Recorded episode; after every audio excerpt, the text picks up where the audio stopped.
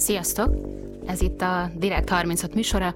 Én Vír Csuzsa vagyok, és ma az orosz hackerek és a Magyar Külügyminisztérium hát meglehetősen közeli kapcsolatával fogunk majd foglalkozni. A Direkt 36-on pár nappal az országgyűlési választások előtt jelent meg egy akkor elkészült cikkünk, az volt a címe, hogy Putyin hackerei is látják a magyar külügy titkait, az Orbán kormány évek óta nem bírja elhárítani őket. Ez a sztori ez nem vesztett az aktualitásából, sem a fontosságából a választások miatt, sőt, egyébként ugye továbbra is zajlik a, az orosz-ukrán háború, ami egy különös jelentőséget ad neki, mármint hogy annak, hogy hogyan is működik az orosz kiberhadviselés, és ez hogyan érinti Magyarországot. Erről fogunk ma beszélgetni, két vendégem is van itt. Panyi Szabolcs újságíró és kollégám, ő ennek az említett cikknek a szerzője, és Krasznai Csaba, a kiberbiztonsági szakember, a Nemzeti Közszolgálati Egyetem docense van itt velünk. Köszönöm, hogy eljöttetek. Sziasztok! Sziasztok! Um, az első kérdésem, az rögtön a, hát inkább a, inkább a végére vonatkozik a történetnek. Szabolcs, én úgy tudom, hogy a cikkedem már elkezdtél tavaly dolgozni, már, már jóval a háború kitörése előtt jóval a Ukrajna-orosz megtámadás előtt, de ez a téma, ez ahogy mondtam, ez, ez azóta is még forróbb.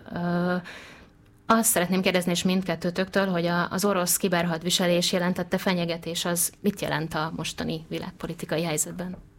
Hát, hogyha kezdhetem ennek a témának a kutatójaként, Persze. azt gondolom, hogy most látjuk azt, hogy mit is jelent a kibertér egy valódi fegyveres konfliktusban.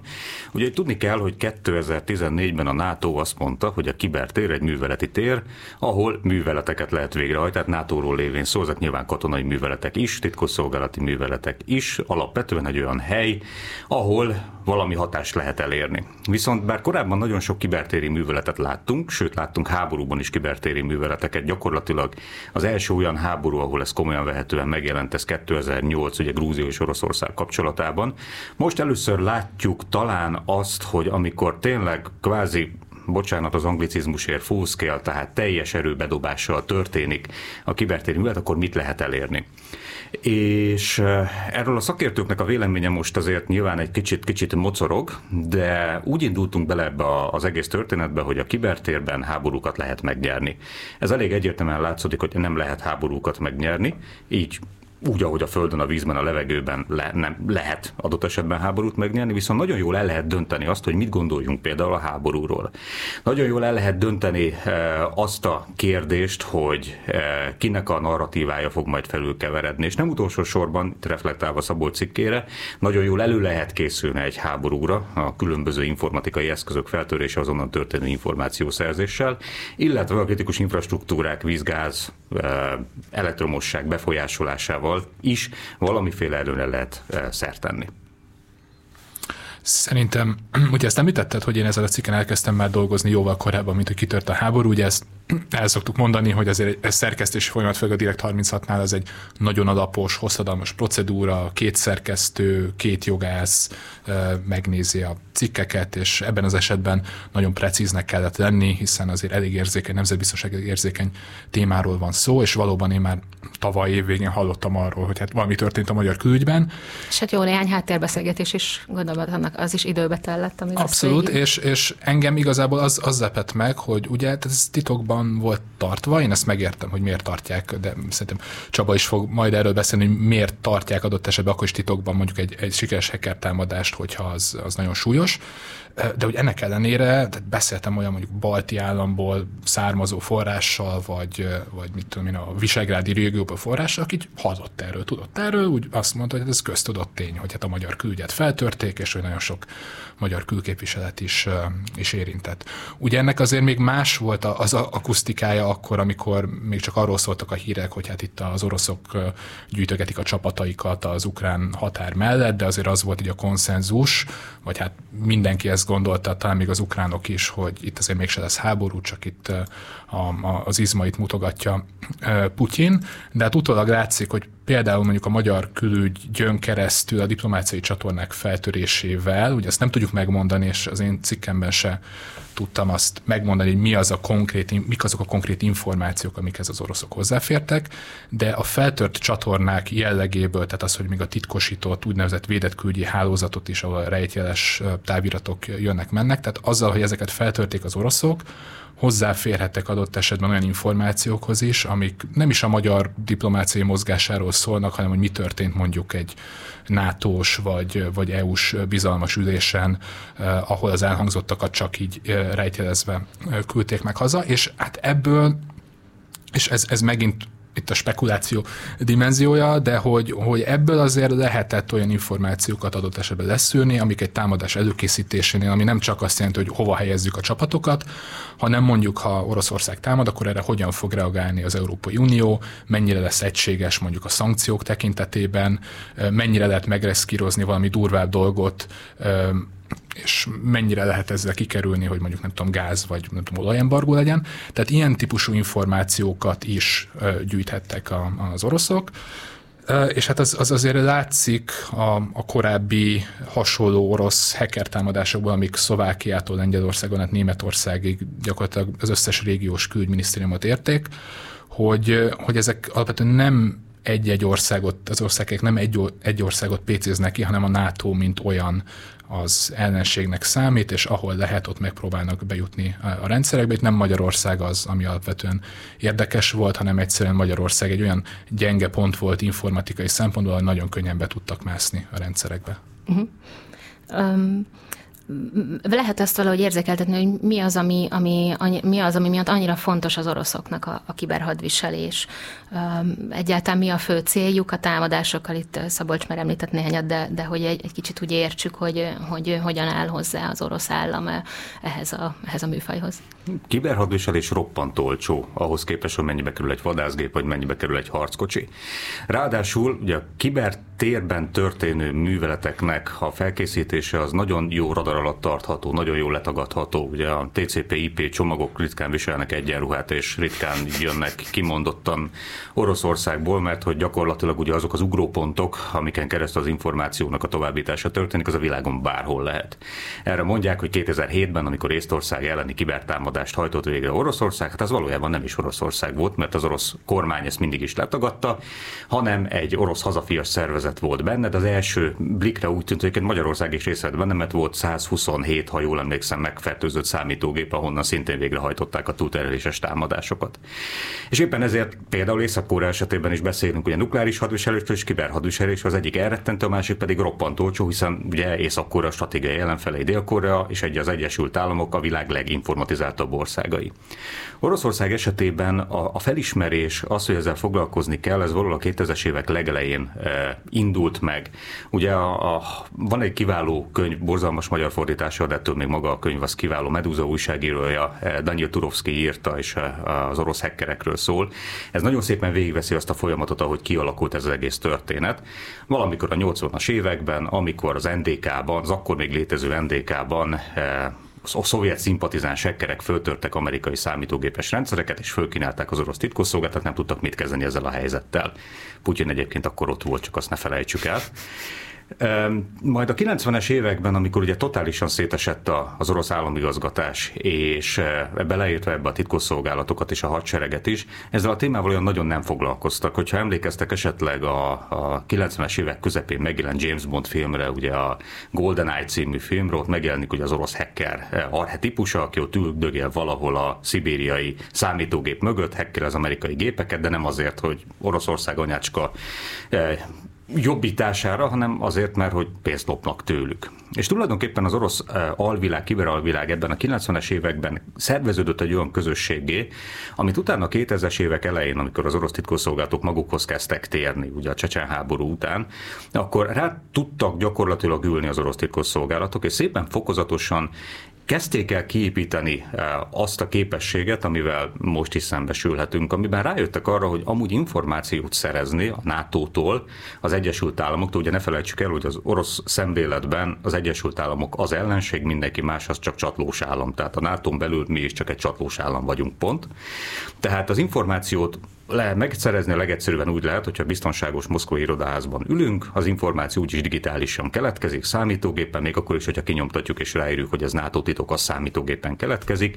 Tehát minél több számítógépes rendszerből származó digitális információ van, annál jobban lehet összerakni, hogy valójában a nagy ellenség mit is szeretne csinálni. És ennek számos, tehát nagyon jól látható fejlődése van az információszerzésen belül, illetve nagyon jól lehet látni, hogy, és ezt is ide szoktuk szedni, tenni az információs műveleteken belül, hogy az interneten keresztül hogyan próbálja meg terjeszteni ugye azokat a, azt az ideológiát, különösen az orosz közel, közel külföldön, amiről szintén sokat beszélünk mostanában. Tehát ennek egy organikus fejlődése volt az, amikor hát tulajdonképpen 2007-ben Észtország ellen az első komolyabb csapást lehetett látni. 2008-ban Grúzia ellen ugye háborús körülmények között próbálták ki. Ugye itt a cikketben is látszódik 2011-12 környékén eh, már több nato tagország külügyi hálózatában matadtak és próbáltak információt szerezni. Na miért? Nyilván a 2014-es Ukrajna elleni művelet előkészítése céljából. Majd amikor megromlott a viszony a nagyhatalmak között a kibertérben, ez ugye 2016-17 környékére teendő, és nem csak Oroszország van benne, hanem ebben Egyesült Államok, Kína, minden nagyhatalom benne van. Gyakorlatilag megszűnt a párbeszéd ezen országok között, onnantól kezdve ez egy fokozott műveleti tevékenység volt, és hát csak a tavalyi évben az Oroszországnak tulajdonított nagy támadások, SolarWinds támadás az Egyesült Államok ellen, amit teljesen véletlenül fedezett föl a FireEye nevű nagy amerikai kiberbiztonsági cég 2000 19 vége felé indulhatott maga a művelet. Jó eséllyel, de ez megint csak spekuláció, jó eséllyel egyébként akkor már elkezdték előkészíteni az ukrajnai háborút, és ez lett volna az egyik úgy módja az információszerzésnek kicsit visszamenve, hogy a 2016 amerikai elnök választásba való beavatkozás. 2021-ben, bocsánat az ugrálásért, ugye a nagy amerikai eh, kritikus infrastruktúra szolgáltató Colonial Pipeline JBL elleni zsarolóvírus támadáskor rengeteg, rengeteg adat kerül ki, illetve már tesztelik gyakorlatilag ezeket a csapásmérő képességeket. És nem is tesztelik, hiszen Ukrajnában már mindent kipróbáltak, hanem eh, gyakorlatilag túlmentek az ukrán teszt pályán, és megpróbálták ezeket fölhasználni a nyugati országok ellen is, akik viszont nagyon élénken és nagyon intenzíven próbálták visszanyomni ennek az egésznek az intenzitását. Na és ebbe robbant bele a háború, ahol majd biztosan erről részletesen is beszélünk, de gyakorlatilag azt lehet látni, hogy amit Oroszországtól láttunk, azt mind kipróbálták korábban, tehát semmi különösen meglepetés nincsen ebben a történetben. Miközben a nyugati fél szépen csendben, de próbálja elvakítani eh, a kibertérben Oroszországot, jelzem egyébként egészen nagy sikerrel. Mit jelent ez, hogy elvakítani? Ez azt jelenti, hogy mindenki arra számított, hogy van február 24-e, és gyakorlatilag romokban lesz Ukrajna teljes infrastruktúrája, mert olyan kibertámadások lesznek, hogy se áram, se távközlés, semmi. Illetve, hogyha a nyugati hatalmak megpróbálnak ebbe a történetbe beavatkozni, mondjuk hírszerzési akkor lesznek majd bosszú hadjáratok, azaz nyugati eh, pénzintézetek ellen például lesznek majd komoly támadások olyannyira, hogy egy, há- egy hónap a háború előtt a, a, az Európai Bankunió, hogyha jól emlékszem, ők voltak, azok is adtak egy riasztást az európai pénzintézeteknek, hogy készüljenek fel az orosz kibertámadásokra. Ehhez képest nem történt semmi. Ehhez tudni kell, hogy a kibertámadás mint olyan, ahhoz kell egy műveleti előkészítés, és magyarul tudni kell, hogy ki a célpont, kell nyilván egy célpont, viszont a célpont és a támadó között nagyon sok olyan számítógép van, valahol a világban, amiket föl kell használni ahhoz, hogy onnan ugye el lehessen inteni magát a támadást. Na de hogyha ezeket a köztes számítógépeket lekapcsoljuk, akkor nem lesz honnan ugrálni. És valószínűleg eh, megint csak spekuláció, de, de erre nagy tételben mernék fogadni majd, amikor a történelem végig visszanézi ezt a háborút. Az történhetett, hogy az amerikaiak, akik 2019 óta deklaráltan ott vannak a Baltikumban és készülnek erre az egész incidensre, gyakorlatilag egy pillanat alatt, amikor kitört a háború, ezeket a számítógépeket, támadó ugrópontokat, ezeket lekapcsolgatták. Tehát orosz barátainak egyszerűen nem maradt ugrópontja, nem maradt fegyverzete arra, hogy az általuk előkészített akciókat elő tudják készíteni. Szerettem volna megkérdezni, hogy elsősorban milyen, milyen eszközöket használnak az oroszok itt most konkrétan, hogy milyen, milyen típusú támadások, mi az, amit ebből mondjuk egy, egy hétköznapi tudom, külügyminiszteri dolgozó észrevesz. Igen. A, az orosz technológiákban, és ez is nagyon szépen végig visszakövethető az elmúlt évtizedben, tipikusan úgy épül föl egy támadás, hogy első lépés hírszerzés, második lépés beavatkozás, befolyásolás, harmadik lépés pusztítás. A hírszerzés, ezek tipikusan úgy működnek, hogy nulladik pontban az ember, az áldozat aki ugye majd az ugrópont lesz egy szervezeten belőle, tipikusan kap egy e-mailt, kap egy pendrive-ot, amit az e-mailben van mondjuk egy csatolmány, egy PDF, egy doc file, semmi különös. Egy olyan e-mail vagy egy olyan akár személyes e, művelet keretében, ami ráveszi őt arra, hogy azt a pendrive-ot bedugja a számítógépbe, azt a csatolmányt megnyissa a számítógépen. Ez, ez egy úgynevezett e, backdoor hátsó kaput nyit arra a bizonyos számítógépre. Magyarul az a számítógép, amiben van egy védett hálózatban, kikapcsolódik az internetre. Egy ilyen bizonyos bárhol levő másik számítógéphez, amit Command and Control, tehát irányító szervernek szoktunk nevezni, ahonnan megkapja a további utasításokat, mit kell csinálni. A hálózaton belül, eh, amikor már falu, ugye, ugye eh, a védett területen belül, váron belül vagyunk, akkor utána nézzünk körül, hogy mi minden van még ott a számítógépen eh, belül. Ezeket lehet csinálni viszonylag jól ismert támadókódokkal, meg lehet egyéni támadókódokkal, amit kimondottan a műveletre építenek föl. Most nyilván egy ilyen külügyi hálózat jellegű történetben tipikusan egyedi olyan kódok vannak, amiket soha korábban nem láttunk még, ami azt jelenti, hogy picit módosítottak a forráskódon, tehát hogy láttunk már olyat korábban, csak nem pont ezt, tehát a védelmi eszközök nem fogják felismerni. Majd utána megpróbálják ezt a lehető leg, leginkább a radar alatt tartani, hogy a védelmi eszközök ne eh, fedezzék fel. Úgy futnak, olyan módon adnak el ki információkat, nagyon lassan, nagyon kisméretben, nagyon akkor, amikor éppen nem figyel senki. Tehát ezeket nagyon nehéz földeríteni.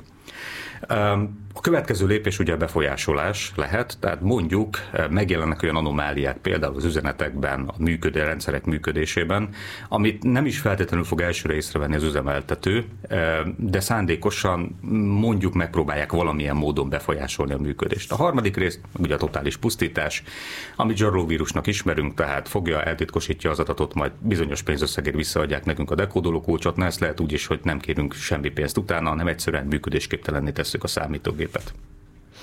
Itt a cikkírása közben az, az végig felmerült bennem, és több forrással is beszéltünk erről, amit ugye mondta, hogy milyen eszközzel, tehát amit, amit meg tudott mindenki erősíteni, hogy informatikai eszközzel. Tehát ez azt jelenti, hogy olyan típusú emberi beavatkozás, hogy valakit besz, tehát, hogy beszervezett ember, egy, egy oroszoknak dolgozó ügynök, aki nem tudom, Szergej beszervezi őt a szabadság téren a kávézóban, és akkor utána ad neki egy pendrive-ot, és ő azt beviszi és bedugja, és akkor így fertőzi meg.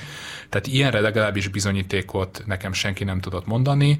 Az, hogy informatikai eszközökkel történtek ezek a támadások, tehát valóban jöttek ilyen spare phishing, meg egyéb olyan e-mailek, és van is egy konkrét példa leírva a cikkben, amikor az orosz titkosszolgálat tanulmányozta az egyik magyar külügyi dolgozót, tudták, hogy milyen kapcsolatrendszere van, tudták, hogy mondjuk NATO-s dolgok őt érdeklik, és egy olyan e-mailt küldtek neki, és ez még egy 2016 őszi, ugye említetted a 16-17-es támadásokat, tehát ez, ez akkor történt, tehát egy olyan, olyan e-mailt kapott, aminek a feladójának a keresztneve az, az ennek a magyar küldésnek egy nagyon közeli ismerősnek a keresztnevével egyezett meg, és ugye ez egy ilyen pszichológiai hatás, hogy ugye a téma is valami olyasmi, amiről ez az ismerőssel beszélgetett, a név is. Elsődikre az, hát kattintott, belement és uh, utána igazából, hogy, hogy, hogy, hogy mi történt pontosan, azt csak akkor tudta meg, amikor a, a, a, a biztonságiak elvitték az ő, ő számítógépét. Tehát ilyen típusú informatikai eszközökkel biztosan történtek támadások. Az, hogy voltak esetek beszervezett magyar emberek a külügyben, akik más módon fértek hozzá rendszerekhez, erre egyelőre nincsen megerősítés. A cikkedben arról is van szó, hogy tavaly ősszel is voltak támadások, amik, amik talán sikeresek is voltak, és a külügynek a rendszerét érintették. Ezek, ezek is ilyen típusúak voltak? Ugye a, nagyon nehéz megmondani, és a, a Csaba is előbb említette, hogy volt ugye olyan támadás nemzetközi szinten, amit nem, talán 19-ben indulhatott. Tehát amikor felfedeznek egy támadást, az ugye nem azt jelenti, hogy ez akkor indult, hanem egyszerűen csak akkor veszik észre. Tehát pont az a, az a lényege az, ezeknek a oroszok által tökére fejlesztett ö, ö, műveleteknek, hogy ezek, ahogy Csaba mondta, a radar alatt maradnak hosszú ideig. Nekem azt tudták megerősíteni, hogy a tavalyi év derekán már felfedezték biztosan a Magyar Külügyminisztériumban, hogy nagyon nagy a baj, és hogy az oroszok állnak mögötte, tehát ezt különféle nyomok alapján meg tudták mondani, mert ezek vagy nagyon hasonló nyomok voltak, mint amiket korábbi oroszok által elkövetett esetekben felfedeztek, vagy konkrétan összefüggtek más, már feltárt nemzetközi esetekkel, tehát meg tudták mondani, hogy, hogy orosz támadások vannak és hogy milyen eszközöket használtak és mikor az oroszok a tavalyi év során. Ugye megszereztem olyan belső küldjes dokumentumokat, amiket viszonylag széles körben a minisztériumnak van egy biztonsági és távközlés és informatikai főosztály, ez a BITÁF, ők, illetve egy kibervédelmi projektvezető küldött ki, és ebben konkrétan felhívják a figyelmet, figyelmet például talán idén januárban is volt egy ilyen, egy olyan ilyen átverős e-mailre, amit több küld, tehát a küldhöz tartozó több nagykövetségen kaptak meg, és ez nagyon tipikus e-mail, angol nyelven, arra, tehát arra próbálja rávenni a dolgozókat, hogy az mfa.gov.hu-s küldjes e-mail címe az nem tudom, lejárt a jelszó, ezért írja be, és akkor meg tudja hosszabbítani. Tehát ilyen típusú támadások azok biztos, hogy történnek még az év elején, és úgy tudom, hogy tavaly, tavaly ősszel is és hát én arra tippelnék, hogy ezek folyamatosan érkeznek most is. Újra itt vagyunk a Direkt 36 műsorával, itt a Tilos Rádióban. Én Vír Zsuzsa vagyok, és itt van velem Krasznai Csaba, kiberbiztonsági szakember, valamint a kollégám Panyi Szabolcs újságíró, mivel Krasznai Csabának hamarosan el kell mennie, egy másik programja van, ahol, ahol ő lesz az előadó, hogyha jól tudom. Úgyhogy még gyorsan kérdeznék néhányat a témánkról, ami ugye a Szabolcs cikkével kapcsolatban beszélgetünk, ami a, a, az orosz titkos szolgálatok hacker csoportjainak a magyarországi működését taglalta. A kérdésem az lenne, hogy, hogy ugye a magyar kibervédelem ütőképessége az els, vagy hát részben a, de különösen a NATO tagságunk miatt kiemelt fontosságú. Szerinted mennyire, mennyire tud hatékony gátja lenni az orosz titkos szolgálatok felől érkező kibertámadásoknak ez a, a mai, ma az állami szervek által működtetett kiberbiztonság? Van egy két évente elkészített világranglista, amiben egyébként nem szereplünk rosszul. Szoktam mondani, hogy nagyjából úgy állunk, mint a magyar foci, amire nyilván van, aki azt mondja, hogy az borzalmas, de azt gondolom, hogy ha 200 országot kell megnézni, akkor az a 39. hely, ahol most kiberbiztonsági tekintetben vagyunk, az nem olyan nagyon-nagyon borzasztó. Ráadásul szemben nagyon sok más NATO tagországgal nálunk van egy olyan közösség, ami nagyon évtizedek óta fejlődik. Tehát uh, itt az államigazgatáson belül is a 90-es évek elejétől kezdve az információbiztonság egy téma volt. A különböző egyetemi közösségekben folyamatosan ment az utánpótlás képzés, beszélünk egymással. 2013 óta van egy információbiztonsági törvényünk, ami a külügyre is vonatkozik, meg minden más közszolgálati szervre is vonatkozik. Tehát egészen uh, jól működik ez a háttér, és nem is ebben van a pontszámhiányunk. Nem ezért vagyunk a 39-ek. Ami problémás, az nyilvánvalóan a forrás, és itt mind emberi, mind pedig anyagi erőforrásokra gondolok. Egyrészt emberi erőforrás, nyilvánvalóan az államigazgatásnak nincsen meg a pénze arra, hogy szükséges mennyiségben és minőségben tudjon szakembereket szerezni, ha más nem mondjak, vannak itt olyan nyugat-európai és amerikai multicégek, akik gyakorlatilag ezer számra szívják fel a szakembereket itt Budapesten, és hát ugye sokszoros fizetésért nyilvánvalóan az ember inkább azt fogja választani, meg hát nyugisabb is. Sőt, a Kibervédelmi Intézet korábbi állományát végignézni, hogy folyamatosan cserélődik, mert hogy mindig, ugye akiket kinevelődnek, azok mennek át valahova az iparba dolgozni, eléggé el nem ítélhető módon. De ez világtendencia, ez a világon mindenhol így van. Kisebb ország vagyunk, kisebb az utánpótlás. A másik az eszközökkel kapcsolatos eh, megállapítás. Az információbiztonság, kiberbiztonságnak az eszközrendszer ez irgalmatlanul sokat fejlődött az elmúlt néhány évben, mesterséges intelligenciával, automatizációval, mindennel együtt, amit egyszerűen nem vagyunk képesek semmi, sem hozzánk hasonló országok beiktatni a, a saját védelmi rendszerünkbe, mert egyszerűen nincs rá pénzünk, nincs rá szakértelmünk, nincs rá sok mindenünk nincsen. A harmadik dolog pedig, ami hiányzik, ami, ami nekem egy örök fejtörés, hogyha van kiberbiztonsági stratégiánk, meg információbiztonsági törvényünk, hogy politikai akarat. Az vajon van-e arra, hogy ezzel foglalkozunk. És jól láthatóan Magyarországon hasonlóan sok más hasonló méretű országban. Egyszerűen ez nem üti meg a politikának azt a mércét, amit mondjuk Nagy-Britanniában, Észtországban, Egyesült Államokban, és még sorolhatnám hány helyen megütés. Nyilván ott, ahol nincsen ez a fajta menedzsment jóváhagyás, ott, ott ez, egy, ez egy kötelező védelmi tevékenység, amit végre kell hajtani, de nem messze nem övezi akkora figyelem, mint amekkorára szerintem, de hát én ebben a szakmában dolgozom, úgyhogy ki vagyok én, hogy, hogy ezt megítéljem, ami, amire szerintem szükségem lenne. Tehát összegezve a válaszom erre a kérdésre az az, hogy nagyon sok mindent megtehetünk, nagyon sok mindent meg is teszünk. A belsős beszélgetésekből nagyon sok történet hangzik fel, ami azt mutatja, hogy, nagy, hogy sokkal több olyan kivédett támadás van eh, a háttérben, mint, mint sikeres. De nyilvánvalóan egy sikeres támadás is elég, hogy hogy mondjuk a média foglalkozzon vele, és szerintem ezek a támadások azok a pillanatok, amikor elő lehet állni, és kicsit elmagyarázni mindenkinek a külügy dolgozóitól kezdve az átlag felhasználónak, hogy miért is nem játék ez az egész informatika.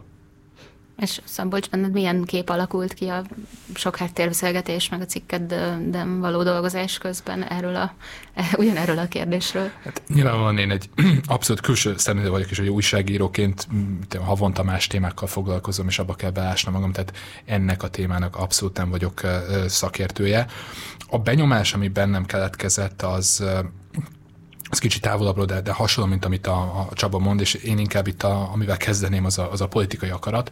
Tehát azért mégiscsak az, az van, hogy egy, tehát egy olyan miniszterelnök irányítja az országot, akivel kapcsolatban korábban ment a viccelődés, hogy SMS se nagyon tud írni, meg hogy nem tudom, nem használ számítógépet, meg egyebek, és utána egy, egy, egy időben ilyen PR nem tudom, MacBook elé leültették, meg, meg egyebek, hogy próbálják így a tech-savvy imidzsét azt az kicsit helyrehozni, de hogy amennyire látom, mondjuk a belügyminisztérium vezetésében, vagy akár a külügy vezetésében is, tehát vagy az van, hogy egy olyan generáció, mondjuk egy olyan rendvédelmi és idős rendőri, nem tudom, tábornoki kar irányítja a belügyet, hát akiknek ez science fiction, amiről beszélünk, vagy a másikon ott vannak a ugye szokták a Szijjártó Péter és a futszalos barátai néven emlegetni azt a csapatot, amelyik a külügyminisztériumot vezeti, ami, hát hogy is mondjam, tehát így a, a, már, már így a hagyományos diplomáciának a protokolljait sem igazán ö, tartja be, és akkor ugye jönnének ezek a dolgok, hogy mondjuk nem beszélünk meg munkaügyeket, nem tudom, Facebook Messengeren,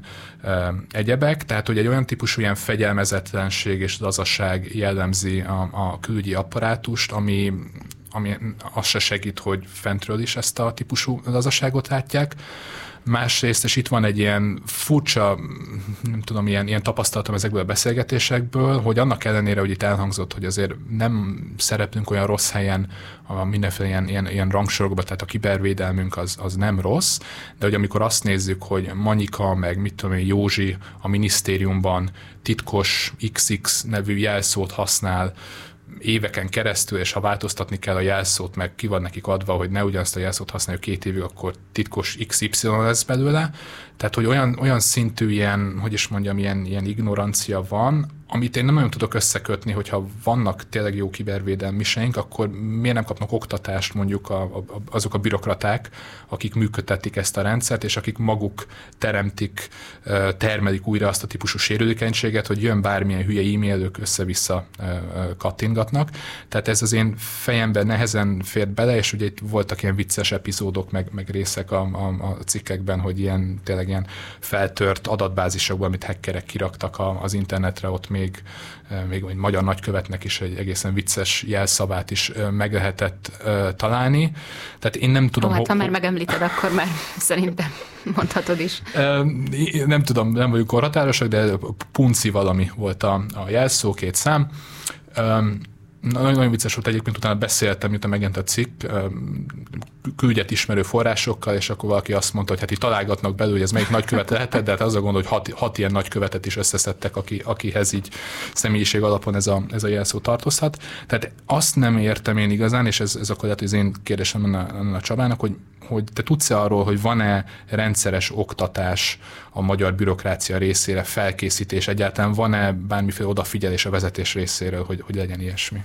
Ez a bizonyos 2013-as törvény, 2013 50-es számú törvény, amit jelentem, hogy legalább a fel az én billentyűzetemből esett ki, ez e, magában hordozza a kötelező információbiztonsági tudatossági oktatásoknak a kérdését. Tehát igen, ezt 2013 óta muszáj a teljes magyar közigazgatásban előadni, de ennek van egy olyan technikai nehézsége, hogy hogyan lehet élményszerűvé tenni, hogyan lehet úgy tenni, hogy na, na, megint egy oktatás, jó, oda megyünk, aláírjuk a jelenlétét, és akkor túl vagyunk rajta. És a magyar átlag internetezőben egyszerűen nem volt meg az elmúlt években az a fajta felismerés, hogy baj lehet. Mert hogy a média nem igazán foglalkozik vele igazából. A kiberbűnözés, mint olyan az otthonokat nem annyira nagyon fenyegette, és még sorolhatnám. És ebben a Covid hozott egy, egy érezhető változást, amikor ugye a távmunka miatt mindenki meg, megizlelte, hogy milyen az, amikor lenyúlják a jelszavamat, milyen az, amikor a csalóval találkozom, stb. És most vannak nekem is azok a személyes élményeim, hogy elkezdenek figyelni rá. Ez az egyik oka. A másik oka, hogy mi a kiberbiztonság? Ja, ez valami mérnöki munka. Na, aki beszélgetett már informatikussal, az pontosan tudja, hogy egy informatikus nem fogja tudni élményszerűen elmesélni ezt az egész történetet, mert nem alkalmas rá alkatilag tisztelet a kivételnek. Ezt külön, külön tanítani kell, és ugye én a közszolgált egyetemen a kiberbiztonsági mesterképzésnek szakfelelőse vagyok, tehát, tehát én rakom össze, hogy én raktam össze részben azt, hogy milyen programot tanítsunk. Ebben mondjuk a, a tudatossági oktatások egy különféle évet kaptak, mert hogy kell hozzá egy nagyon komoly pedagógia, egy nagyon komoly eh, megértése az emberi gondolkodásnak, ezt tudni kell élményszerűen elmondani. Tehát magyarul röviden van ilyen oktatás, kötelező, de gyakorlatilag inkább a pipa sem, mint a megértés az, ami az eredménye. És hát az ilyen esetek azok, azok talán segítenek abba, hogy átmenjen az üzenet, hogyha, hogyha kiderül, hogy a, hogy a külügy belső rendszerében, ahogy ez egyik forrásod fogalmazott, hogy kiben járkálnak az oroszok, a, a cikketből az derül ki, hogy, hogy azért nem volt ez mindig így, hogy, hogy ennyire gyakran tudtak sikerre járni az, a, az orosz támadások, vagy legalábbis előfordult olyan eset, amikor, amikor egy ilyen támadást követően a magyar, magyar kibervédelem az még arra is képes volt, hogy nagyon agresszíven vissza tudjon támadni. És ez egy koordinált fellépés volt. Ezt egy kicsit meséld el kérlek, illetve hogy, hogy aztán utána mi változott, ez erre miért nincs ma már példa, vagy legalábbis miért nem tudunk róla. Ezt szerintem a Csaba majd részletesen el tudja mondani, de ne, nekem, tehát az, amit én leszűrtem, az az, hogy az oroszok igazából mindig támadtak, és sikeresen támadtak, tehát ugye feltörték a, a magyar, például ugye most csak a külügyről írtam ebben a cikkben, tehát itt legalább azért három ilyen nagy hullám elkülöníthető, az egyik az 2012-13-ban történt, amikor mindent feltörtek, tehát a, a védett küldjehálózat nevezetű um, titkosított rendszert is feltörték, aztán volt 2016-17-ben még egy hullám, ami szintén nagyon súlyos volt, és akkor van ez a most, most is még, amennyire tudom, aktív orosz fertőzöttség, ami, aminél nem is nagyon tudják megmondani, hogy ez mikor indulhatott, talán 19-20-ban. Tehát azért korábban is ezek sikeresek voltak. Ami különbség volt, az, hogy, hogy a magyar kibervédelem az erre hogyan reagált, illetve hogy milyen politikai támogatást kaptak és egészen 2014-ig, amíg a, tehát a második Orbán kormány alatt azért egy más típusú külpolitikai irányvonal érvényesült. Martonyi Jánosnak hívták a külügyminisztert, aki egy ilyen atlantista figura hírében állt. A kibervédelem az egy külön intézet, vagy egy külön szervezetbe volt, ami a közigazgatási és igazságügyi minisztérium hoz tartozott, amit Navracsics Tibor felügyelt, akit szintén nem lehet azzal vádolni, hogy ő egy nagyon moszkovita alak lenne. És ami viszont történt politikai szinten az az, hogy, hogy egy nagyon látványos orosz barát fordulat lezajlott 2014-ben, 14 elején ugye bejelentik mindenki legnagyobb meglepetésére a, a paksi bővítést, hogy ezt pályáztatás nélkül a Rosszatomnak odaadja Magyarország, majd pedig jön a választás, és a választás után Navracsics Tibor elmegy ugye Brüsszelbe, teljesen átszervezik, hogy, hogy ki alá, hogyan tartozik a, a kibervédelem, az átkerül a belügy alá, és közben a külügy vezetését pedig átveszi az a Szijjártó Péter, aki addigra már éveken keresztül gyakorlatilag a, a kínai és, a, és az orosz ügyeket vitte ilyen keleti nyitásért felelős, nem tudom, államtitkárként Orbán Viktor mellett, és időben eléggé gyanúsan egybeesik az, hogy, hogy leépült, vagy hát Frész Ferenc, aki vezette korábban a, a, a kibervédelmi központot, ő úgy fogalmazott egy, egy nyilvános előadásában, amit linkeltem is a cikkben, hogy, hogy szétverték a magyar kibervédelmet, és neki van ott egy olyan megjegyzése is, hogy ezt, ezt orosz gazdasági nyomásra tették, ezt nem fejti ki, hogy ez pontosan mit jelent. Minden esetre a, a, a politikai hozzáállása ez a területhez az, az a forrásaim elmondása szerint az, az látványosan változik, de, de azt hangsúlyoznám, hogy ugye, ahogy mondtam, 11 vagy 12-13-ban is már sikeresen feltöltek mindent az oroszok, csak ekkor valóban az történt, hogy, hogy az akkori magyar kibervédelem az, az még vissza is támadott bizonyos esetekben, tehát agresszívan lépett fel, és az orosz támadó infrastruktúrát az gyakorlatilag megpróbálta lekapcsolni. Na most én hasonlóról nem hallottam a, a 14-15 utáni időszakban, ez nem azt jelenti, hogy ilyen nem történt, lehet, hogy csak az én forrásaim nem láttak rá, de, de szerintem Csaba jobban látja, hogy hogyan alakult az elmúlt évtizedben ez a terület. Hát Mi a... volt ez a, ez a támadás, ami, amit itt már többször említettünk, illetve hogy esetleg te tudsz-e arról, hogy azóta is előfordult ilyen sikeres elhárítás? Hát a mi meglátásunk ott, ott a, a terepről azokban az időkben egészen más volt. Ugye úgy indult az egész, hogy 2010, ugye első Orbán, bocsánat, második Orbán kormány, ugye, hogyha itt számoljuk, gyakorlatilag minden egyes közigazgatási informatikai fejlesztést leállítottak, és teljesen újra gondolták azt, hogy a köziginformatika hogyan működjön. Ez 2011-ben eh, kapott új erőre, és a kibervédelemnek, ami akkor, mint szóként nem nagyon létezett a magyar gondolkodásban, lett egy politikai felelős. Szemerkényi Rékának hívták, eh, a miniszterelnök a biztonságpolitikai tanácsadójaként dolgozott, később egyébként washingtoni nagykövet lett, tehát ő is ebben a nyugatos vonalba tartozott bele, és ő nagyon éles, nagyon-nagyon éles látással egyébként rájött arra, hogy ez a kiber dolog, ez, ez roppant fontos volt, és az ő támogatásával jöhetett létre az, hogy 2012-ben a kibertér, mint, mint egy olyan tér, amit védeni kell, bekerül először a Magyar Nemzeti Biztonsági Stratégiába, majd utána általa is végette segítségével 2013-ban megjelenik a Magyar Nemzeti Kiberbiztonsági Stratégia, majd ettől valamennyire függetlenül létrejön ugye a 2013-as 50-es törvény, az információbiztonsági törvény. 2010 átélve ennek az egésznek a jogszabály alkotását azt lehetett látni, hogy ekkoriban még egyáltalán nem volt meg, hogy ki, ki az, aki ezért a területért felelős lesz. Nagyon sokan jelentkeztek be, Frészferiék is bejelentkeztek, eh, bejelentkezett a belügyés, bejelentkezett a NAV is, tehát hogyha megnézzük, történetileg visszanézhető, ugye az első törvényben nagyon sok részfelelősség jelenik meg, külügynek ugye, mint eh, zárt informatikai hálózat üzemeltetőnek is egy külön feladatkör történik, feladatkör lesz kijelölve. Ez már akkor látszódott, hogy stratégiailag nem egy jó irány, hogy ennyi felelős van, mert sok felelős az azt jelenti, hogy senki sem felelős ezért az egészért. Tehát 2015-ben hozzányúlnak a jogszabályhoz, és gyakorlatilag a belügyminisztériumhoz és azonból is a Nemzetbiztonsági Szakszolgálathoz kerül a kibervédelem feladatköre.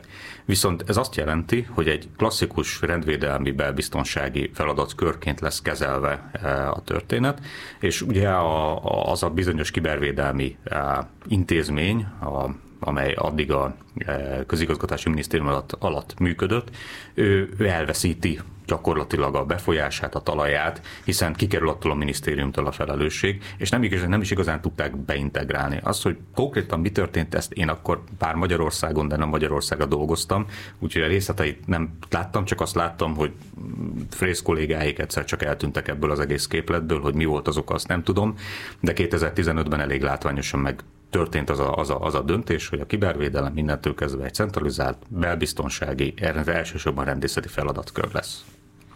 A forrásokkal beszélgetve az nagyon sokszor előkerült, hogy gyakorlatilag egy, egyfajta egymásra mutogatás megy. Tehát ha történik egy incidens, ha felfedeznek mondjuk egy orosz támadást, akkor, akkor nem az jön elő, hogy akkor ezt most kinek kéne elhárítani, hanem hogy miért nem mit csináljuk, és kinek lett volna ez a feladata.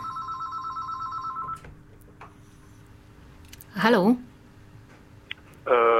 Jó napot kívánok! A Tilosban a műsorban szeretnénk betelefonálni. Igen, hallgatunk. Jó napot! Nagyszerű, elnézést, szoktam furcsa. Hogy a tisztelt vendégről kérdezném, úgy, ha jól hallom, nem régóta hallgatom, hogy ha jól hallom, akkor egész magas szinten oktatja, és talán ezek ennek kapcsán ilyet is a dolgokhoz, hogy ö, ö, mennyire látja azt, hogy mennyire szakmaiatlan jelen pillanatban a magyar kibervédelem tartozzon is akárki alá, vagy akárkik alá, illetve hogy amennyiben így marad, hogy gyakorlatilag akármilyen gazdasági vagy politikai érdekek kapcsán az orosz befolyásnak van alárendelve, akkor, akkor ez milyen kockázatokat jelent Magyarország általános biztonsága szempontjából. Köszönöm a választ, és hallgatok benneteket. Köszönjük. Ő, őszinte leszek, én ebben a közegben dolgozom most már 20 éve de soha nem volt olyan benyomásom, hogy, hogy ez bárki eh, befolyásolni szeretné, tehát ilyen külpolitikai, külgazdasági érdekek mozgatnák. Inkább az ignorancia volt. Nem politik, politikailag nem fájt, politikai előnyt nem jelentett Isten igazából. A kötelező körök megvoltak, hiszen mindenféle stratégiám, a katonai stratégia, nemzeti biztonsági stratégia abszolút bele van írva, abszolút megteszi mindenki, a, ami, ami tőle telik, de amíg, amíg ez nem egy olyan kiemelt fontosságú dolog, mint mondjuk a migrációs politika, addig nyilvánvalóan szükséges és elégséges szinten fog működni. És szakmailatlannak sem nevezném, ismerve ugye nagyon sok nyugat-európai ország az Egyesült Államoknak eh, az egész szervezését beszélgetve kollégákkal, nagyon sokszor ugyanazokkal a problémákkal küzdünk. Az a különbség, és ez az információbiztonság, kiberbiztonságnak a, az alapelve, hogy amíg a menedzsment támogatás nincsen meg, addig ez nyilván ez egy szükséges rossz lesz amíg nem látjuk ennek az előnyét, addig nem is fogjuk tudni ezt az egészet kiemelni. Tehát amit Szabolcs itt mondott, hogy, hogy hogyan változott meg, érdekes abból a székből ülve, amit te látsz, ez a terepről például egyáltalán nem érződött, és nem is érződik ebben a pillanatban sem. Ugye ahonnan én erre általában rátekintek, én főleg nemzetbiztonsági témákról írok, az, az mondjuk, hogy a, a szolgálatok egymáshoz viszonya, egy, egymáshoz való viszonya az milyen. És ugye konkrétan a külügy feltörése esetében arról van szó, hogy hát ez főként úgymond az információs hivatalnak a sara úgymond, hiszen ők azok, akik felelősek a, a külügy rendszerének a védelméért. De például, amikor én olyan emberrel beszéltem, aki mondjuk úgy, hogy az információs hivatalhoz áll közel, akkor ő azt mondta, hogy nem, nem, ez az alkotmányvédelmi hivatal feladata, mert hogy ők, a, ők az elhárítás. Amikor aztán olyannal beszéltem, aki, aki az AH-hoz áll közel, ő pedig mondta, hát kiber, hát az a nemzetbiztonsági szakszolgálat van, mi a fizikailag a kémeket hárít, hárítgatjuk el, mi, mi nem foglalkozunk ilyennel. És amikor pedig olyannal beszéltem, aki a, tehát a szakszolgálathoz van valamilyen módon bekötve, akkor ő meg a, a NISZ-re ugye mutogatott, aki ugye a rendszereknek a, a, a fenntartója, hogy hát neki kellett itt volna valamit csinálni. De szerintem is itt ez az egész az, az leginkább arra vezethető vissza, hogyha ezek a megvannak a jó szakemberek, a szakemberek azok konkrétan a saját szintjükön nem kapnak egy telefont, hogy akkor most nem tudom, ne klikkelj oda, vagy ne hárítsd el, vagy, vagy nézz félre, hanem egyszerűen nem úgy ö, épül fel az egész struktúra, nincs egyfajta koordináció a, a különféle szervek között, hogy az a végén egy ilyen hatékonyabb fellépést ö, eredményezzen, illetve, és ez már, ez már szóba került, tehát egy, egy bődületes szakember hiányról számoltak be nekem, tehát konkrétan arra, arra panaszkodtak, több minisztériumot is ismerő források, hogy egyszerűen nem találnak olyan embert, aki azért a közigazgatási bértábla alapján azért a fizetésért elvégezzen egy olyan munkát, ahol egyrészt elvégzi a saját mindennapi munkáját, ahol mondjuk nem tudom, az az ő feladata, hogy szerelje a, a gépeket, mellette meg még így hárítsa el az orosz hackereknek a, a támadását is, tehát hogy ilyen nincsen. Ahhoz, hogy megfelelő fizetést tudjanak adni és motiválni a dolgozókat, ahhoz eleve kellene egy olyan politikai akarat, hogy jó, akkor valahogy megkerüljük itt a bértáblát, és adunk ilyen meg olyan juttatásokat, de hát ez valahogy nem, nem igazán akar megtörténni. Annyit hozzátennék egyébként, hogy akik ezen a területen dolgoznak, azok nem a bértábla szerint működnek, hanem kiemelt bérezést kapnak a közszolgálaton belül e, ami még nyilván még mindig alacsonyabb, mint amit kint a piacon adnak, de egyébként egy értelmezhető bértömegről van szó. Itt igazából az a fajta motiváció, e, az a fajta elismertség, az a fajta fontosságérzés, az a fajta menedzsment szemlélet az, amit én, én tapasztalok, ami, e, amivel kicsit visszamegyek. Amerikaiaknál a kiberparancsnokságot külön tanítják, hogyan lehet valaki cyber commander, milyen, hogyan kell azt mondjuk egy egyenruhásként eh, végigvinni, hogy nekem vannak ilyen informatikusaim, akik számítógépeket hekkelnek, és egy külön nagyon széles szakirodalma van annak, hogy hogyan kell ezeket a csapatokat egyben tartani, és hogyan kell motiválni. Sőt, amerikaiaktól konferencián hallottam, hogy mekkora problémát okoz az, hogy, hogy az amerikaiaknál a US Cyber Command, tehát a katonai tevékenység és az NSA, a National Security Agency, tehát a titkosszolgálat, ez konkrétan egy parancsnokság alatt van, az egyenruhás fiúk mennyire nem nagyon értik meg a nem egyenruhás fiúkat, nagyon más a hozzáállás.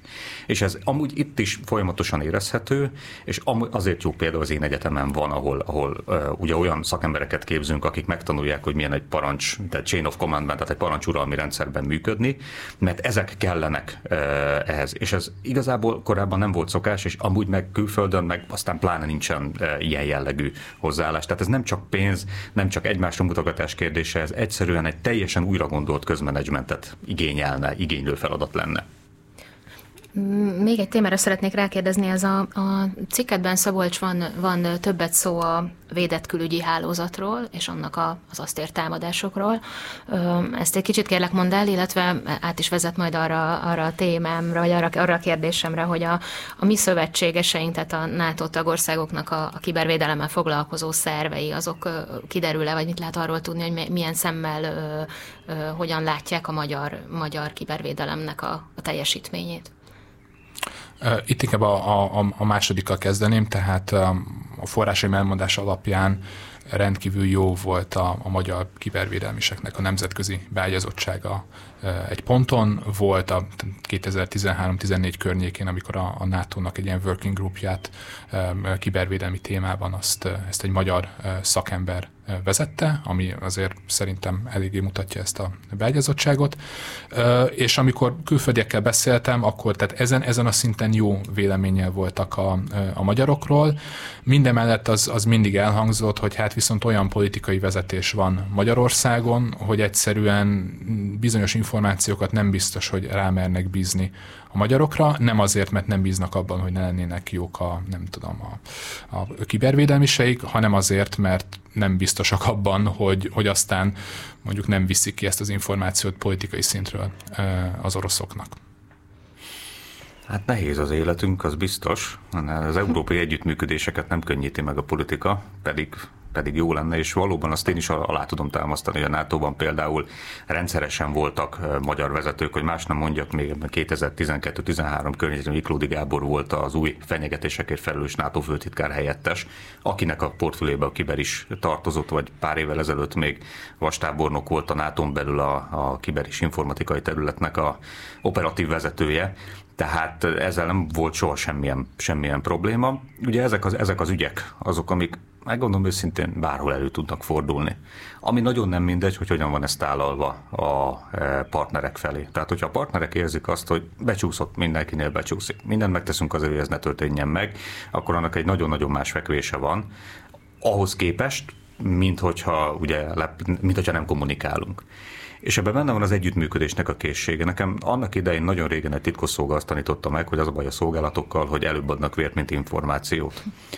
És ez alapvetően igaz is, és nyilvánvalóan csak a történelmünket megnézzük, hát miért osztanánk meg információt mondjuk egy román vagy egy szlovák szolgálattal, akik ugyanúgy NATO és, és EU tagországok, mint mi. Viszont a kiber az pont arról szól, hogy muszáj információt adnunk ahhoz, hogy rendesen föl tudjunk készülni. Um, és ennek az információ átadásnak szab valahogy gátat az, hogyha nem bíznak meg Magyarországban, Úgyhogy ha másért nem is mondjuk a szövetségi kötelezettségeinket, már csak ezért is érdemes lenne komolyan venni. Ugye a, a cikkemben az kiderül, hogy voltak azért a, a magyar államigazgatáson belül olyan szervek, akik ezt a szövetségesi kötelezettséget ezt komolyan vették. Hát ez sajnos nem a külügy volt, tehát amikor én diplomatákkal ültem le beszélgetni, akkor hát vagy tőlem hallottak először arról, hogy ilyen történt, vagy volt konkrét olyan forrás, aki azt mondta, hogy igen, tud erről, de hogy nem a, nem a, nem a magyar, nem a magyar külügytől és nem a magyar diplomáciától, hanem más, más forrásból, tehát a saját országának a, a, a szolgálatától értesült arról, hogy ilyen történt.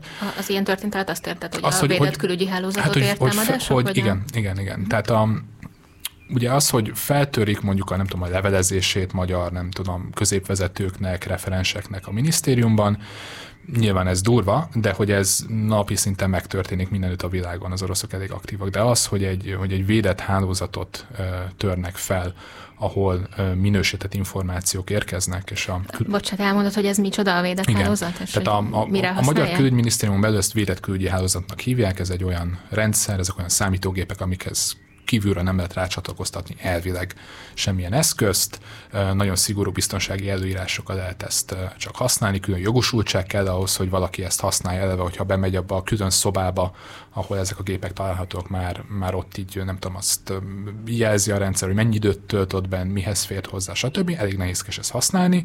Na és ezt a hálózatot is feltörték az oroszok, ami azért mm, érzékeny többek közt, mert ezen a hálózaton NATO-s és EU-s minősített információk is érkeznek, még akkor is ezek nem a titkos és a szigorúan titkos, tehát nem a legszigorúbb, legsúlyosabb titkok, de, de korlátozott terjesztésű és bizalmas minősítésű információk mi hangzott el mondjuk egy nem tudom EU-s ülésen, ahol egyébként lehet, hogy Oroszország is szóba került, tehát érkeznek ezen a csatornán, és ezt a hálózatot feltörték. Na most elvileg, hogyha hozzáférnek az oroszok szövetséges, tehát mondjuk NATO-s minősített információhoz, arról illik a szövetségeseket értesíteni, mert ugye ez nem csak a mi bőrünkre megy ez az egész. Na és akkor itt visszatérek, amit elkezdtem mondani, hogy Magyarország esetében annyi azért szerencsére történt, hogy az Alkotmányvédelmi Hivatal amelyik ugye a magyar kémelhárításért elsősorban felel. A Berni Klub nevezetű európai titkosszolgálati információ megosztó fórumon informális keretek köz, de azért jelezte még a tavalyi év során, talán novemberben, ha jól emlékszem, hogy történt egy ilyen típusú teljes feltörés a, a, a magyar külügynek, tehát ez az informális keretek, ez azt jelenti, hogy elmentek egy konferenciót hát elsőrözni, egy, igen, akkor... igen, igen, de, de nekem azt magyarázták kémelhelyítő szakemberek, hogy ez teljesen bevet, hogy a, hogy a valódi igazi, izgalmas dolgok azok ott, ott hangzanak el, és nem tudom, lehet, hogy a, a, a kibervédelem világában is inkább így történik ez. Krasznai Csaba bólogatni. Csak, csak bólogatni tudok. Még annyit tennék hozzá, ez fontos tudni, hogy ugye Magyarországon háromfajta titkosítási rendszert használunk. Ugye NATO, EU, illetve a magyar. Ugye a NATO-nak és az EU-nak külön titkosítási eh, szabványai vannak, minősítési szabványai vannak különböző, de nagyon magas biztonsági elvárásokkal. Míg a magyar eh, ugye ebből kilóg, mondjuk úgy, hogy a másik kettőt kaptuk, a magyar pedig hoztuk itt az elmúlt évekből. És a tippem az nagyjából az, hogy itt alapvetően a magyar minősítési rendszer alatt működő rendszerekről lehet szó, amit a jogszabályok zárt célú hálózatként eh, neveznek meg. Egy nagyon régi probléma egyébként gyakorlatilag az EU és a NATO csatlakozás óta, hogy valahogy följebb kéne rángatni a magyar titkosítási, illetve minősítési rendszert, hogy kompa, teljesen kompatibilisak legyenek a NATO-val és az EU-val, de most, ha én jól tudom, akkor ezek ilyen szigetszerűen működnek. Tehát, hogy nem, ami, ami magyar minősítésnek megfelel, az nem feltétlenül felel meg a, az EU és a NATO-nak. Ennek megfelelően is kezelik gyakorlatilag ezeket a titkokat, de ez egy külön nagyon-nagyon mély szakma. Újra itt vagyunk a Direkt 36 műsorával. Én Vír Csuzsa vagyok, és Panyi Szabolcs újságíró kollégámmal beszélgettünk a cikkéről, ami arról szólt, hogy mennyire súlyos és, és egyben mennyire sikeres orosz hacker támadások érték a magyar külügyminisztérium rendszereit az, az elmúlt években már lehet, hogy említettük, de hogy tényleg nagyon sok munkád van ebben a cikkben, több mint 30 háttérbeszélgetés alapján állt össze a tartalma, és ennek köszönhetően nagyon sok példát tudtál hozni arra, hogy hogy ö, ö, hogyan működött az orosz, orosz kiberhadviselés Magyarországgal szemben, és hogy gyakorlatilag az oroszok ellenségként kezelték Magyarországot, mint NATO tagországot. Na most ugye az Orbán kormány egyik nagyon hangsúlyos külpolitikai vonala az, a, az az orosz barátság és a keleti nyitás, ez már a 2010-es évek elején is látható volt, úgyhogy engem nagyon érdekelne az, hogy, hogy hogyan fér össze ezzel az, hogy, hogy közben kiberhadviselés folyik ellenünk, mondjuk éppen úgy, mint bármelyik másik, másik NATO tagállam ellen. Tehát, hogy most elsősorban a, az orosz fél szemszögéből kérdezem, hogy akkor Magyarország most az oroszok számára barát vagy ellenség ebben a koordinátorrendszerben? Ja, abszolút ellenség, tehát itt nincs, nincs kérdés. Magyarország NATO tagállam és EU-s tagország. Eh, ahogy a Csaba mondta, amíg még itt volt, tehát eh, ugye a NATO az gyakorlatilag az Egyesült Államok csatós országainak közössége eh, orosz szemszögből nézve.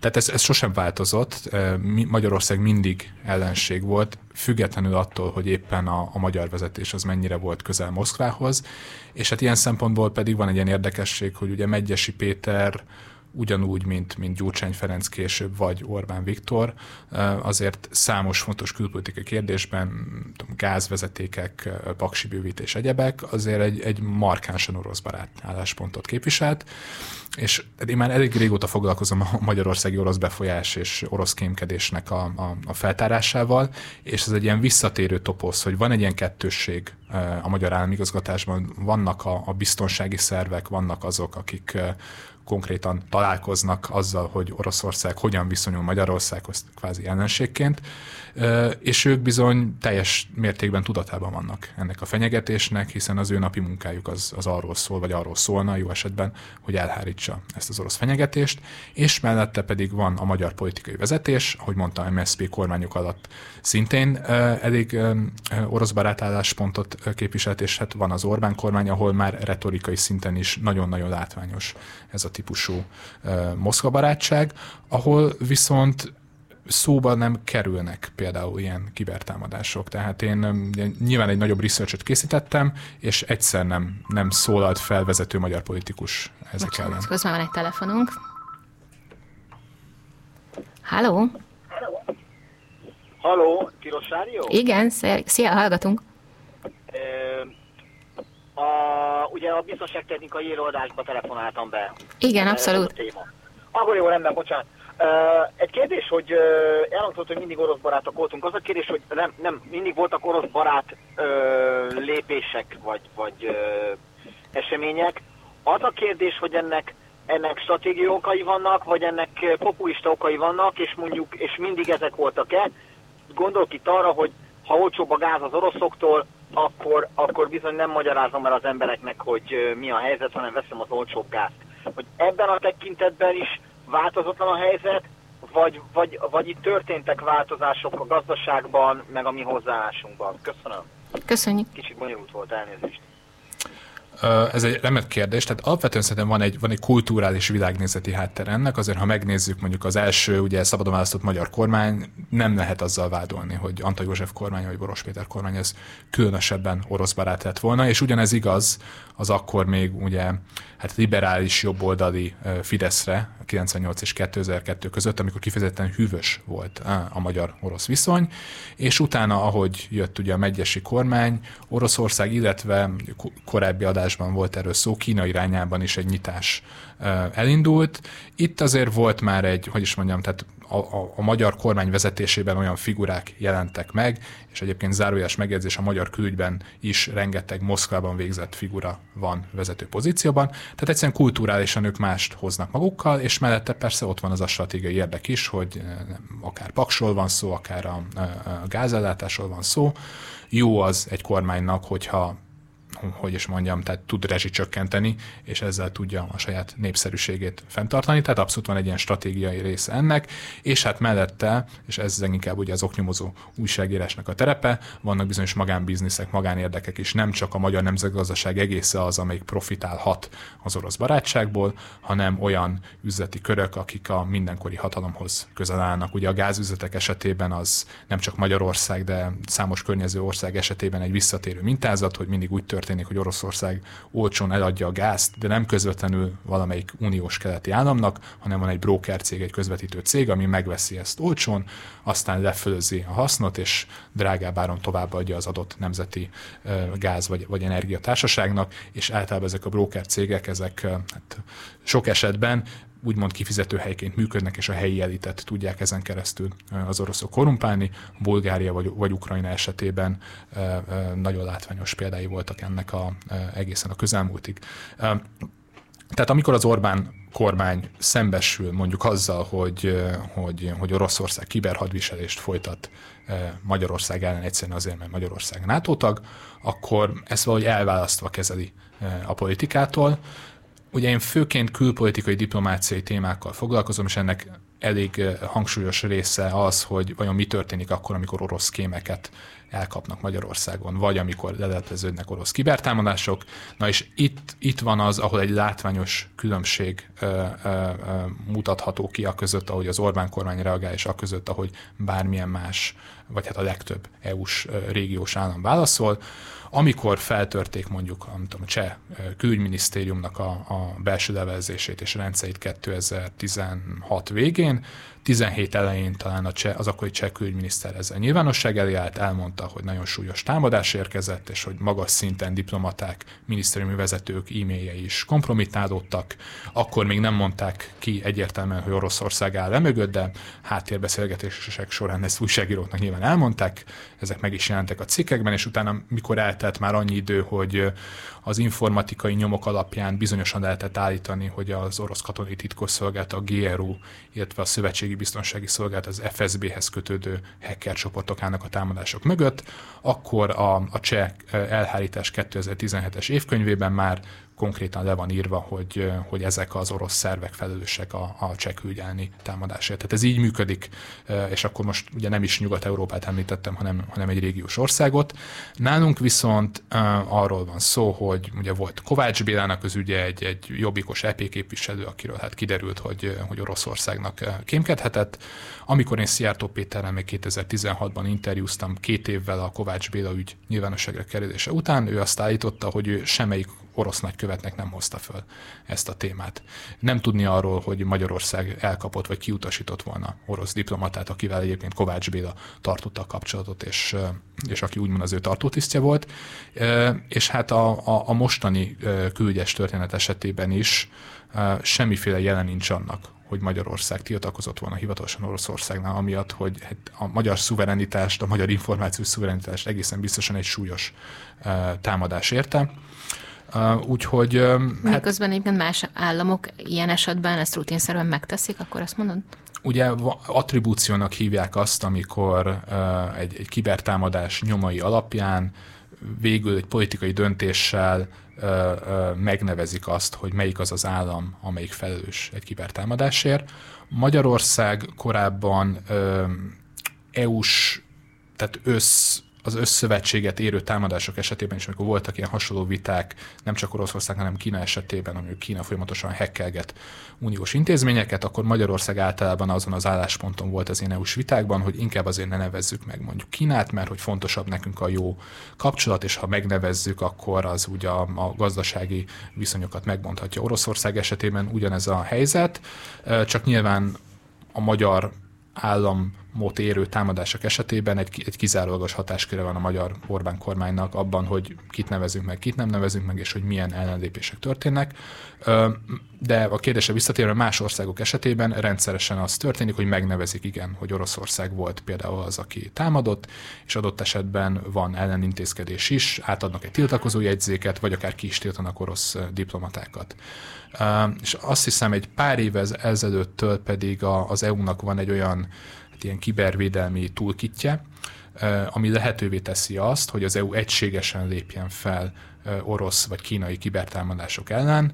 Ilyen először talán akkor történt, amikor a, a hágai, a vegyi fegyver ellenes, nem tudom milyen szervezetet érte orosz kibertámadás, akkor az EU egységesen fellépett, megnevezték Oroszországot, mint támadót, és ha jól emlékszem, akkor a GRU-hoz tartozó négy tisztet szankciós listára tettek például. Tehát létezik egy, egy ilyen egységes európai fellépés is, ami nyilván jóval komolyabb, mintha mintha csak Hollandia tett volna ilyet. Na, ezek azok a reakciók, amik ugye Magyarország és a magyar-orosz viszony ismeretében a science fiction kategóriájába tartoznak. De egyébként valószínűsíthető az, hogy bármilyen szinten is károsítaná a magyar-orosz jó kapcsolatokat, gazdasági kapcsolatokat, az, hogyha a magyar kormány formálisan tiltakozna ilyen esetekben? Tehát, hogyha azt tenné, ami, ha jól értem, akkor azért alapvetően szokásos vagy szokványosnak mondható? Én ezt nem gondolnám, de már csak azért sem, mert ha jól értem, akkor nemzetgazdasági szinten, főleg most az ugye a háború kitörése óta, hát olyan nagyon-nagyon sokat a magyar nemzetgazdaság nem, nem profitál az Oroszországgal való gazdasági kapcsolatból, de én azt sem nagyon tartom elképzelhetetlennek, hogyha nem tudom, kiállna Szijjártó Péter és mondana egy ennyi akkor nem tudom, megduplázódna a gázára a következő nappal. Azt már esetleg elképzelhetőnek tartom, hogy mondjuk olyan egyéb üzletekben, ahol nem biztos, hogy a magyar nemzetgazdaság egésze profitál az orosz kapcsolatban, hanem bizonyos kormányközeli körök, lehetséges, hogy ott a bizalom az, az már meginogna, mm, de azért de Magyarország, Oroszország számára sem, ez is elhangzott többször, nem önmagában fontos az ilyen kibertámadások, azok nem azért érkeznek, mert Magyarországon olyan nagyon nagy nemzeti titkok lennének, hanem egyrészt azért, hogy hogy EU-s NATO-s, esetek szövetséges bizonyos információkat Magyarországon keresztül lopjanak el, vagy pedig, és erről beszélt a Csaba korábban, hogy azért fertőzik meg mondjuk a magyar külügy hálózatait, vagy más magyar kormányzati gépeket, hogy ezeket ugródeszkaként használva elmaszkolják azt a támadást, amit innen indítanak más fontosabb NATO-s vagy EU-s tagállamok rendszerei ellen. Ez az, amit zombi hálózatoknak nevezel a, a cikkedben? Hát ez a, ez a kifejezésre, igen, tehát a, azok, a, azok az eszközök, amik, amik felett titokban átvette a kontrollt valamilyen hacker, vagy, vagy hacker csoport, és tehát nyilván ugye nem arról van szó, hogy egy moszkvai szerverről támadják mondjuk az Egyesült Államokat, amikor ott éppen elnökválasztás van, hanem közbeiktatnak más olyan hálózatokat, amikre hivatkozva, amik segítségével el tudják rejteni, hogy, hogy ki a valódi elkövetője uh-huh. ezeknek a támadásoknak, és erre például Magyarország is remek lehetőséget nyújt. Volt olyan forrás, aki elmesélte, hogy történt olyan a 2010-es években például, hogy előbb vette észre egy szövetséges harmadik külföldi ország azt, hogy a magyar kormányzati szervereket feltörték, mint hogy a magyar szakemberek ezt észrevették volna, egészen egyszerűen azért, mert ők azt látták, hogy, hogy mondjuk egy magyar külügyi gép az támadólag lép fel, és egy magyar külügyi IP címről érkeznek a, a támadások, mondjuk most hasra ütök, mondjuk egy holland vagy egy német szerver ellen, szóltak a magyaroknak, vakarták a magyarok a fejüket, megnézték, és hát észrevették, hogy igen, az oroszok azok bent mászkálnak a rendszerben. Um, a, az ugye, hogyha a, a magyar kiberbiztonsági szakemberek a, az állami szerveknél ugye teszik a dolgukat, keresik a sérülékenységeket, megpróbálják elkapni a támadásokat, és amikor valamilyen ilyen fontos ö, ö, eseményre fény derül, akkor azt ö, ö, hogyan továbbítják utána a külügyminisztérium vezetése felé? És majd újra megkérdezem ezt, hogyha, hogyha felvettük a telefont. Háló, szia! Igen, itt vagyok. Hogy az előbb elmondottak alapján, amit Szabolcs mondott, hogy akkor kijelenthető-e az, mondjuk én, mint hallgató kijelenthetem-e az bármit, hogy a magyar kibervédelem az gyakorlatilag magas beosztású politikusok magánérdekei kapcsán ö, ö, megfelelő módon sérülhet, illetve az előbbre való, hogy magyar politikusok vagy gazdasági ö, érdekek kapcsán ö, gyakorlatilag beleszarnak ebbe az egészbe. Már elnézést a kifejezésért, hogy az egészbe szót használtam. Köszönjük választ. Köszönjük. Köszönöm a kérdést, és valóban én ilyet nem jelenthetek ki oknyomozó újságíróként, tehát nekem a tényekre kell szorítkoznom, szerencsére az olvasók és a, a hallgatók azok tehetnek ilyen kijelentéseket. Hát én erre azt tudnám mondani, hogy történik egy kibertámadás, az, hogy arra milyen reakciót ad egy adott állam, az mindig egy politikai döntés. Tehát Magyarországot irányítja valamilyen kormány, ugye kétharmaddal ismét ezt újra választották, hogy mi a nemzeti érdek, hogy mi a magyar nemzetbiztonság, hogy mi az, ami a magyar külpolitikai mozgástér szempontjából előnyös az országnak, ezt a kormány határozza meg. Az, hogy mi történik akkor, amikor egy nagyon súlyos kibertámadás éri mondjuk a magyar külügyminisztériumot, erre hogyan kell reagálni, és itt nem csak arról beszélek, hogy mondjuk a támadó felet Oroszországot nyilvánosan megnevezzük, vagy nem nevezzük meg, vagy titokban tiltakozunk meg, vagy nem tiltakozunk, de hogy eleve mekkora hangsúlyt fektetünk mondjuk a, a, a, a támadás elhárítására, és utána a helyreállításra, és az, a következő támadások megelőzésére, ez mindegy, mindegy politikai döntés.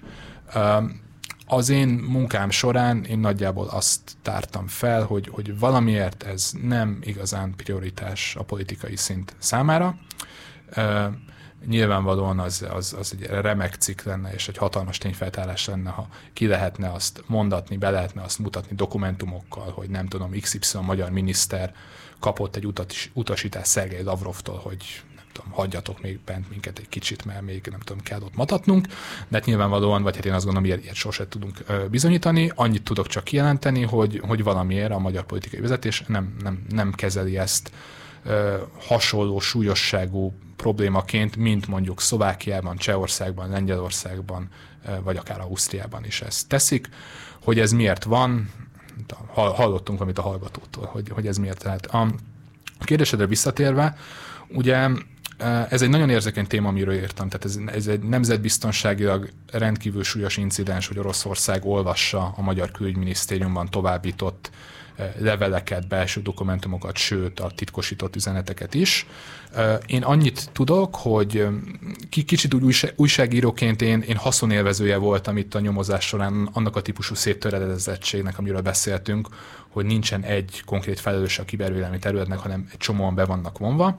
Tehát a konkrétan, ami, ami történt itt a Magyar Külügy feltörésénél, hogy itt az információs hivatal, a magyar hírszerzés, amelyik a külügy alá tartozik, ők felelősek a külügyhálózatának a védelméért, de az Alkotmányvédelmi Hivatal felelős a kémelhárításért, de a Nemzetbiztonsági Szakszolgálat, egy harmadik titkosszolgálati szerv felelős a kibervédelmért, de a Nemzeti Infrastruktúrális Szolgáltató, a NISZ felelős az eszközparkért és a hálózatok fenntartásáért, meg még volt még egy szerv, amit most, most kiment a fejemből, hogy melyik, de az a lényeg, hogy, a, hogy a széttörezettség miatt az az információ, hogy a magyar külügyet feltörték, és itt valamit csinálni kell, ez viszonylag széles körben, intézményi szinten ez elkezdett terjedni, és így nem volt azért lehetetlen információkat szerezni arról, hogy mi történt. Én annyit tudok, hogy ugye a titkosszolgálati szerveket leszámítva a katonai vonalat, a belügyminisztérium, illetve a külügyminisztérium felügyeli. Én úgy tudom, hogy ezeket a, a, a minisztériumokat, ezeknek a minisztériumoknak a vezetését, Szijjártó Pétert, Pintér Sándort a tavalyi év során, nem tudom pontosan most megmondani, hogy mikor, de tájékoztatták arról a felfedezésről, hogy történt egy ilyen típusú hát súlyos orosz incidens.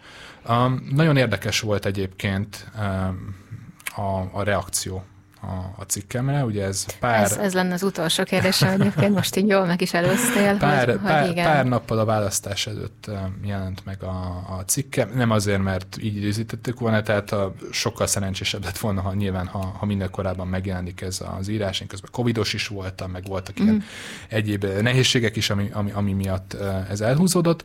De az a lényeg, hogy amikor megjelent a cikk, az, az nyilván egy ilyen belpolitikai érzékeny pillanatban pottyant így bele a, a közéletbe, és akkor annyi volt a reakciója a magyar külügynek, tehát az én kérdéseimben nem reagáltak napokon keresztül, de amikor megjelent a cikk, akkor annyit írtak, és ez sem nekem, hanem az RTL klubnak és másoknak, hogy kampányhazugságokkal nem foglalkozunk. Uh-huh. Ez volt a reakció. Ami nyilván én felhoztam a szemöldökömet, mert semmelyik újságíró nem szereti azt, hogyha egyrészt az ő munkáját azt tudom, politikai célokkal hozzák összefüggésbe, a kampányjal, főleg azt nem, hogyha ugye hazugnak titulálják. Na hát, és ehhez képest történt az, hogy lement a választás, és a választás után pár nappal Orbán Viktor miniszterelnök tartott egy nemzetközi sajtótájékoztatót, ahol az RTL Klub riportere Vorák Anita, korábbi munkatársunk a Direkt 36-nál, ő kérdezett rá a magyar külügyminisztérium feltörésére, hogy jeleztük ezt az oroszoknak, erre is rákérdezett, és hogy Szijjártó Péter maradhat-e külügyminiszter. És, és engem őszintén meglepett a, a miniszterelnök reakciója, tehát én azt gondoltam, hogy az lesz a kormányzati stratégia, hogy hát akkor kampányhazugság, akkor ehhez tartják magukat. Ehhez képest a miniszterelnök azt úgy reagált, hogy hát folyamatosan minden minisztérium informatikai rendszere támadás alatt áll, már, már akkor így néztem, hogy, hogy mi mm. van. Aztán erre ráerősített és el, elismételte ezt még egyszer. Ö, hozzátette azt, hogy, hogy többféle irányból is, tehát ezzel arra utalt, hogy nem csak Oroszország, de nem tagadta egy pillanatig sem, hogy, hogy Oroszország is támad minket. És volt egy olyan megjegyzés, ami, ami még érdekesebb volt ezután, ugye a kérdése az Anitának arra is vonatkozott, hogy ezt az oroszoknak szóba hozta-e, azt mondta a miniszterelnök, és most nem idézem pontosan, hogy hát ha valaki engem megtámad, akkor én nem fogok írgalomért könyörögni, hanem én megvédem a területemet. Ami, ami hát Orbán Viktor szájából, ismerve azt, hogy február nem tudom, elsőjén még Vladimir Putyinnal találkozott, ez rendkívül érdekes kijelentés volt. Aztán pedig ugye hozzátette azt is, hogy Szijjártó Péter marad, a, marad uh-huh. egyébként a, a, a kormányban. Úgyhogy, úgyhogy én, én, én, én összességében nyilván egy újságírónak mindig, mindig fájdalmas az, hogyha, hogyha ignorálják a kormányzati részről az ő munkáját, de hát én, én ezt elégedettséggel hallgattam, hogy hát a miniszterelnök még többet is elismert annál, mint ami ebben a cikkben szerepelt. És az, hogy megvédi a területeit az ország, tehát ez az, ez az utalás, ez, ez a már jelenleg is foganatosított védekező intézkedésekre utalhatott, vagy esetleg valamilyen plusz intézkedésekről van esetleg információ? Szerintem ez mindössze, mindössze csak arra utalt a miniszterelnök, hogy a, hogy a magyar kibervédelmi nem tudom, szakemberek a különféle titkosszolgálatoknál és állami szerveknél azok végzik a munkájukat, tudnak arról, hogy ez van, és, és ők ezt elhárítják. Hát a cikkem az pont arról szólt, hogy hát azért elhárítani nem mindig igazán sikerül ezt. Hát köszönöm szépen, szerintem nagyjából ennyi is fért a, a mai műsorba. Köszönjük, hogy hallgattatok minket. Azt mi mindig el szoktuk mondani, hogy a Direkt 36-nál azért tudunk függetlenül működni, és ilyen alapos és fontos cikkeket írni, mert vannak támogatóink, úgyhogy ha tehetitek, akkor kérlek, kérlek hogy támogassatok bennünket ti is. Egyébként egy százalékos felajánlásokat is gyűjtünk közösen a Független Média Központtal, ennek épp most van itt az ideje, illetve a részleteket megtaláljátok a direkt36.hu-n. Köszönjük szépen, köszönöm szépen Szabolcs, sziasztok! Sziasztok!